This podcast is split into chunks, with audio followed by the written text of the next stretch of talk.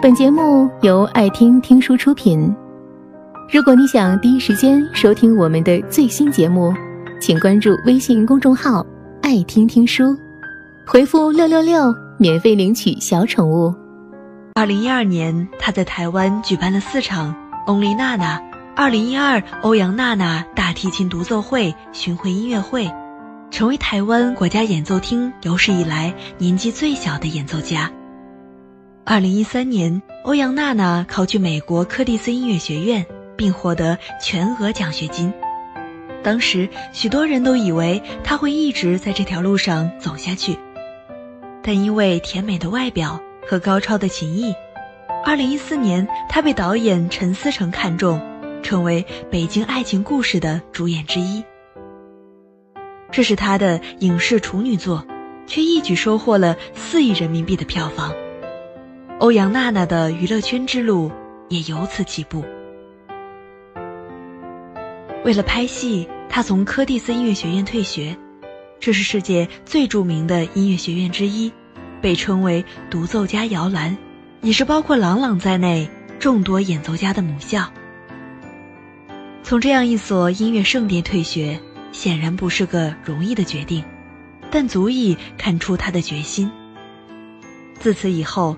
没有了学业负担，各种片约综艺不断找上门来。有媒体爆料，欧阳娜娜半年赚了六千四百万人民币，并且一个人负担着全家人的开销。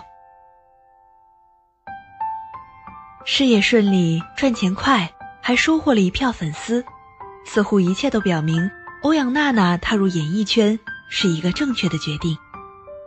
直到她出演了《世上先生》，参加了《演员的诞生》。《北京爱情故事》里，欧阳娜娜更多的是本色出演，稚嫩自然。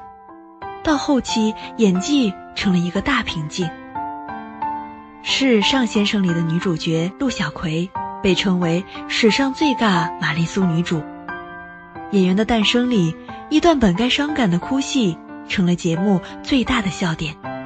破了音的《蚂蚁竞走十年了》，成为最受欢迎的表情包和鬼畜素材。一时之间，各种负面评价和嘲讽向他涌来。可是不得不说，这样的招黑很大程度上是他自己的决策失误。出名要趁早，优越的家境，足够漂亮的脸蛋。以及令人惊艳的大提琴天赋，这些光环加身，让欧阳娜娜小小年纪就已经声名在外。她自己也曾坦言，想要成功。这份对成功的迫切渴望，让她选择休学，踏入娱乐圈。可是，出名要趁早的前提是，有足够的能力去承受这份名气。进入娱乐圈之后，欧阳娜娜成了流量小花。与此同时，她最该提升的演技却不见长进。相比而言，童星张子枫八岁时就凭借《唐山大地震》里的小方舟的角色而出名，陆续拍摄了许多影视剧。同样的年少成名，起点高，只是在专业方面，张子枫的演技很少让人失望。《唐人街探案》里的小女孩诡异的笑让人毛骨悚然，《摩登时代》里层次分明的哭戏又让人动容不已。拉琴的欧阳娜娜能够惊艳观众，演戏的欧阳娜娜让人感到辣眼睛。这并非出名早不早的问题，而是忽视了专业能力和自己本身最独特的气质所在。流量变现的背后。这样的放弃是否值得？毁掉一个人，让他赚快钱就行了。在这个流量约等于金钱的时代，钱好像越来越容易了。只要你足够漂亮，不用努力也能赚钱。BBC 的一项跟踪调查发现，如今英国孩子们的十大理想职业中。排名前三的是体育明星、流行歌星和演员。在二十五年前，教师、银行家和医生是最热门的选择。对金钱的渴望并不可怕，可怕的是，当一个人已经习惯了金钱来的容易时，便很难再努力踏实的做事情了。在娱乐圈选择了流量这条路，可以红极一时，同时也意味着，当更年轻、更新鲜的血液注入的时候，缺乏核心竞争力的，终将被淘汰。微博评论数量曾经打破世界纪录的鹿晗，也没能拯救自己的新剧《甜蜜暴击》。一方面是观众越来越不愿意被流量裹挟，另一方面也是长久以来鹿晗从未有过令人惊艳的演技。观众不肯上当了，流量没人买单了，可他似乎还是不打算醒来。要让我去塑造一个角色，从头到尾。可能抱歉，现阶段不可能的。南方周末专访鹿晗，我没有想过要留下什么，因为太难了。习惯了轻松的流量变现，对真正让自己进步的演技，就只有望而却步。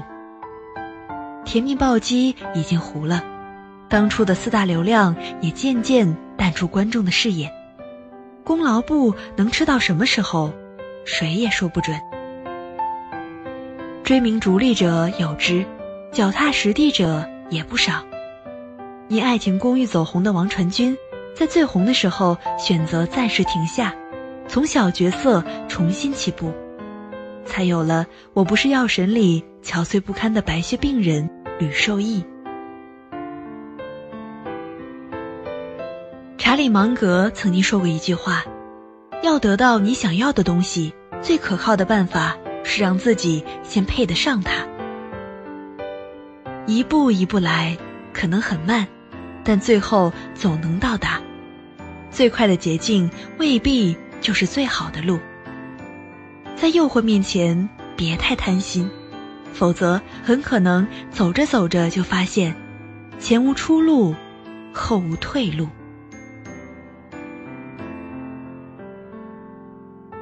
适时停下来，比着急赚钱更重要。演员曹骏在八岁时就参与拍摄了人生的第一部影视作品《真命小和尚》，此后他又完成了《哪吒》《宝莲灯》等作品，口碑颇好，片约不断。但进入大学的曹俊决定先停下来，他想让自己有学习的时间。这一停就是四年多，他并不着急。现在再一次出发，才更有能力带给大家更好的作品。或许明天就有一个面试机会，所以一定要保持最佳状态。适时沉淀下来，才能在机会来临时帮助自己保持最佳状态。李健参加完《我是歌手》后红极一时，但他拒绝了各种广告商演，选择避开风头，读书旅行。他说：“读书至少能让人不那么恐慌。所谓读书的意义，大概就是让人眼界开阔，对自我有更清晰的认识，不至于狂妄。很多时候，急着功成名就并没有什么用。没有输出，只有输出的消耗式开发，注定会后劲不足。而缺少扎实积累和底气的成功。”也很难经受住时间的消磨和挫折。美国医学心理学家大卫曾用标准化智力检测，测查了人从七岁到六十五岁的智力发展状况。他发现，智力发展的第二个高峰期在二十二到二十五岁，这个阶段性格的改变程度远大于其他时期。在《二十岁光阴不再来》书中。加州大学临床心理学博士给出了这样一个结论：，透过二十九岁，大脑可塑性、处理事情的能力、学习新事物的能力等等，都很难再改变。为了改变，付出的时间和精力远比二十岁左右时要多得多。也就是说，倘若你想要做点什么、学点什么，这个时间段是你从现在开始到漫长余生里最好的一个阶段。钱从来都没有筷子一说，人生怎么走，岔路怎么选，都掌握在自己手里。索尼的创始人盛田昭夫说：“所有我们完成的美好事物，没有一件是可以迅速做成的，因为这些事物都太难、太复杂。与其盼望着天上掉馅饼砸到自己，不如读书学习。”点滴积累，慢慢来，才最快。合抱之木，生于毫末；九层之台，起于垒土；千里之行，始于足下。这句话，任何时候都不过时。聪明的做法是先让自己的能力配得上野心和梦想。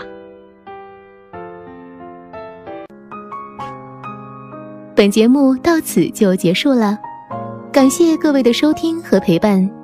更多精彩内容，请关注微信公众号“爱听听书”，回复“六六六”免费领取小宠物。